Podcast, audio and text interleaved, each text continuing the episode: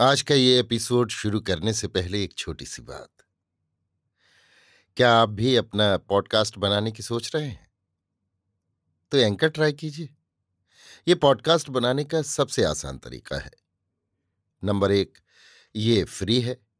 Number दो, इसमें कई सारे ऐसे टूल्स हैं जो आपको अपने फ़ोन और कंप्यूटर पर रिकॉर्ड और एडिट करने की फैसिलिटी देते हैं। नंबर तीन आप अपने पॉडकास्ट को डिस्ट्रीब्यूट भी कर सकते हैं, जिससे इसे स्पॉटिफाई और दूसरे प्लेटफॉर्म पर सुना जा सके। तो डाउनलोड कीजिए फ्री एंकर ऐप या विज़िट कीजिए एंकर डॉट एफ़ पर अपना पॉडकास्ट स्टार्ट करने के लिए। ये तो थी एक छोटी सी जानकारी, और अब शुरू करते हैं एपिसोड का सिलसिला। तो आज के एपिसोड में लीजिए सुनिए। किशोरीलाल गोस्वामी के लिखे उपन्यास, खूनी औरत का साथ खून का पच्चीसवां परिच्छेद, दुख सुख, मेरी, यानी समीर गोस्वामी की आवाज़ में।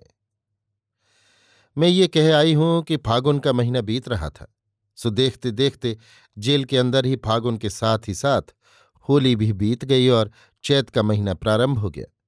चचा भी मुझसे मिल भेंट गए और मेरा भी संझा सवेरा वैसे ही होने लगा जैसे अब तक होता था। हाँ ये बात अवश्य थी कि पहले की अपेक्षा। अब मैं बड़े आराम से रहती थी और सज्जन जेलर साहब के ढांढस से मेरा चित्त बहुत ही स्वस्थ रहता था। बेचारी पुन्नी और मुन्नी भी सच्चित जी से मेरी टहल चाकरी करती और उन दोनों की संगत से मेरे दिन रात मज़े में कटते थे। ये सब था पर बैरिस्टर साहब तो जो गए सो गए। वे चचा के साथ आने की बात कह गए थे।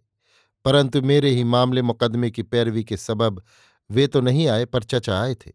इसके बाद फागुन बीत गया और चैत आधम का। पर अभी तक बैरिस्टर साहब या जासूस साहब का कोई पता ठिकाना नहीं। बस इन्हीं बातों को सोच सोच कर मेरा जी रह रहकर बहुत ही घबरा उठता था। पर पुन्नी मुन्नी और जेलर साहब के ढांढस देने से मैं अपनी उस उमड़ती हुई उदासी को किसी किसी तरह दबाती और भगवान का सुमरन किया करती थी।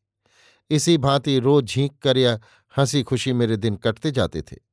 एक दिन दोपहर के समय जब मैं पुन्नी मुन्नी के साथ अपनी कोठरी में बैठी हुई इधर उधर की गपशप कर रही थी, तब जेलर साहब आए और पुन्नी मुन्नी से बोले, पुन्नी और मुन्नी, लूकीलाल वकील, तुम दोनों से मिलने और ये खुशखबरी सुनाने आए हैं कि पहली अप्रैल को तुम दोनों इस जेल से छुट्टी पाओगी। ये सुनकर पुन्नी और मुन्नी ने मेरी ओर इस ढंग से देखा कि उसका मतलब मैं समझ गई। अर्थात वे दोनों उस कमीने लूकीलाल का नाम सुनकर बहुत ही डर गई थीं और उससे मुलाकात करने के लिए जरा भी राज़ी न थी।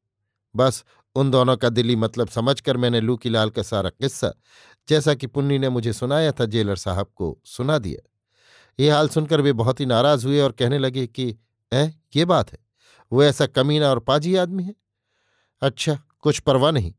मैं उसकी सारी बदमाशी भुला दूँगा और उसे ऐसी सीख दूँगा कि वो उसे मरते दम तक न भूल सकेगा। सुनो, आज तो मैं उसे ये कहकर टाले देता हूँ कि इस वक्त मौका नहीं, कल ठीक बारह बजे आना।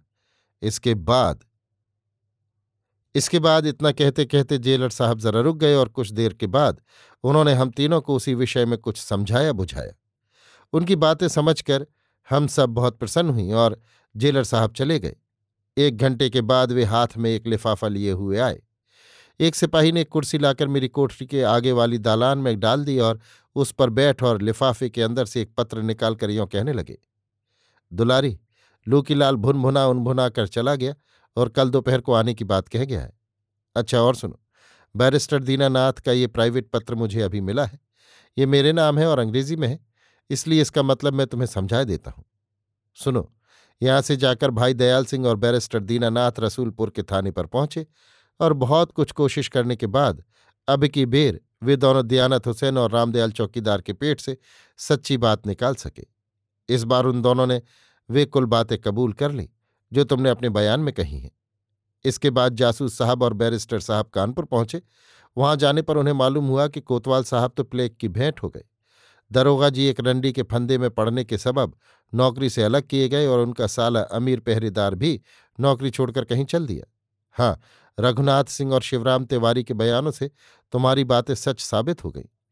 इसके बाद जासूसी महकमे के छोटे साहब ने, जो यहाँ पर तुम्हारा बयान लेने आए थे, बहुत कुछ टीका टिप्पणी लिखकर अपने अफसर बड़े साहब को दी और बड़े साहब ने उस तहरीर पर अपनी जोरदार राय लिखकर उसे हाईकोर्ट के जजों के पास भेज दी। फकत इतना ही नहीं, वरन इस बात का भी अंदाज़ा लग गया है कि फैसला ठीक ही होगा। मुकदमा नंबर पर आ गया है और आशा है कि फैसला बहुत जल्द सुना दिया जाएगा। सारा इंतज़ाम कर देने के बाद भाई दयाल सिंह तो अपने घर चले गए हैं और बैरिस्टर दीनानाथ मुकदमे के फैसले होने तक इलाहाबाद से हटना मुनासिब नहीं समझते। इतना लिखने के बाद बैरिस्टर साहब तुम्हें ये इत्मीनान दिलाते हैं कि दुलारी को अब जरा भी डरना या घबराना न चाहिए। इतना कहने के बाद जेलर साहब ने उस पत्र को लिफाफे के अंदर रखकर उठते उठते यों कहा, बेटी दुलारी ये तो मैं पहले ही से कहता आ रहा हूँ कि जब ऐसे ज़बरदस्त जासूस और बैरिस्टर तुम्हारे लिए उठ खड़े हुए, तब तुमको जरा भी न घबराना चाहिए। मैं तुम्हारे पिता की उम्र का और ब्राह्मण हूँ, इसलिए तुम्हें आशीर्वाद देता हूँ कि बहुत जल्द नारायण तुमको इस सांसद से छुटकारा देंगे।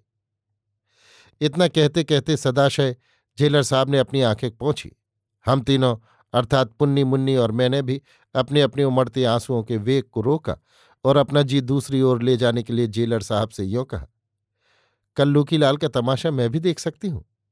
हाँ हाँ ज़रूर। यों कहकर जेलर साहब चले गए और उनके जाते ही पुन्नी और मुन्नी ने छेड़खानी करनी शुरू कर दी। पर आज सिवाय हंसने के मैंने उन दोनों से और कुछ न कहा।